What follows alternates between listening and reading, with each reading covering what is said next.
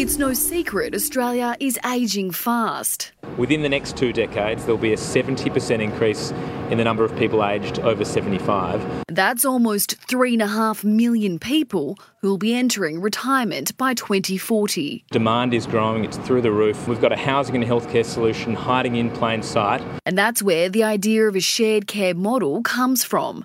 Services provided to retirement village residents directly instead of through external companies. So we have the infrastructure, the staff, and the services. About a million Australians are relying on some form of home care right now, whether it's help with their personal hygiene, running errands, or transport.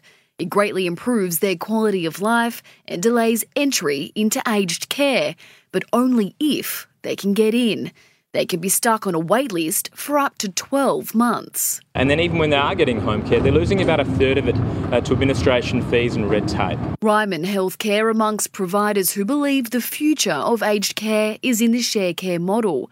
The overhaul would see the government save $100 million, while it would make home care 20% more accessible for Australian retirees. So it's a saving for taxpayers, it's a better way for operators, and it's also, most importantly, a much better way for customers. Zoe Martin, 7 News.